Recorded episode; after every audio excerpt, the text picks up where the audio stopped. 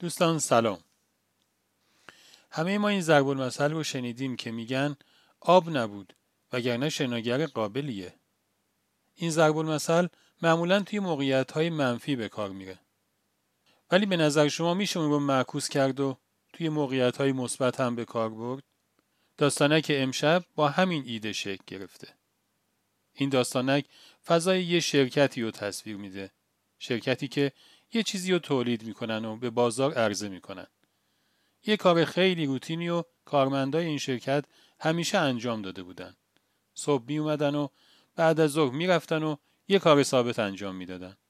تا اینکه مدیر عامل اون شرکت عوض شد. با این هدف که شرکت رو توسعه بده و سهم بیشتری از بازار به دست بیاره.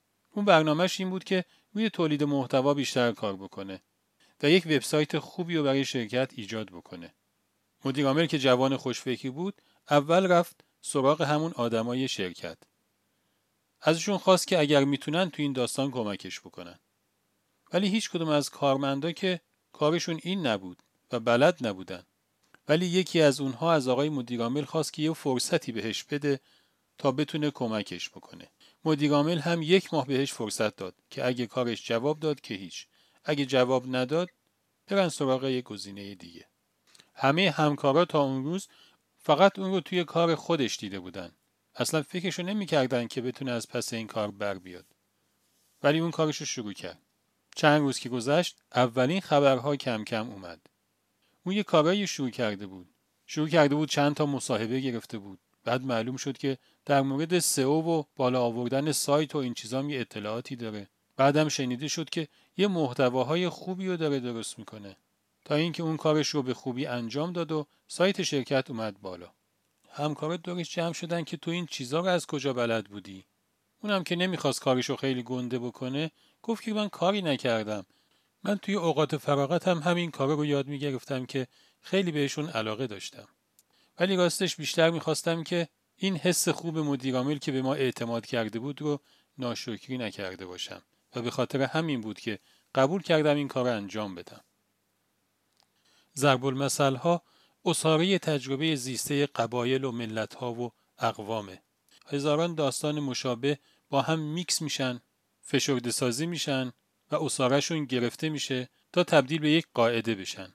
قاعده ای در قالب یک ضرب المثل. این جملات هم تا یک افقهایی واقعا خوب کار می‌کنن. خیلی از این ضرب المثل ها هم بار منفی دارن.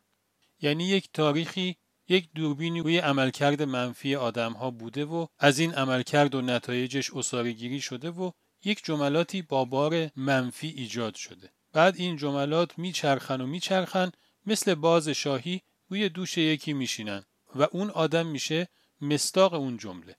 حالا شاید بشه خیلی از این جملات رو با یه معکوس سازی ساده تبدیل به یک جمله مثبت کرد و اون هم واقعا مثل یک باز شاهی روشونه آدم ها بشینه و اونها رو مستاق اون جمله مثبت بکنه. ولی واقعا چجوری میشه که آدم مستاق یک جمله مثبت یا مستاق یک جمله منفی بشه؟ شاید راز داستان همون حس شاکریت مرد بود. اون شاید به راحتی می‌تونست از اون موقعیت عبور بکنه و خودش رو به زحمت نندازه. چون اون که نگفت که توی این مدتی که داشته روی این وبسایت کار می‌کرده چه شبهایی که تا صبح نخوابیده و صبحم پا شده اومده سر کارش. توی همون شرایطی که همکاراش به راحتی توی خونه میخوابیدن و صبحم پا می‌شدن سرحال و سرکیف میومدن سر کار. ولی اون نمی‌خواست مستاق یک آدم ناشکر باشه.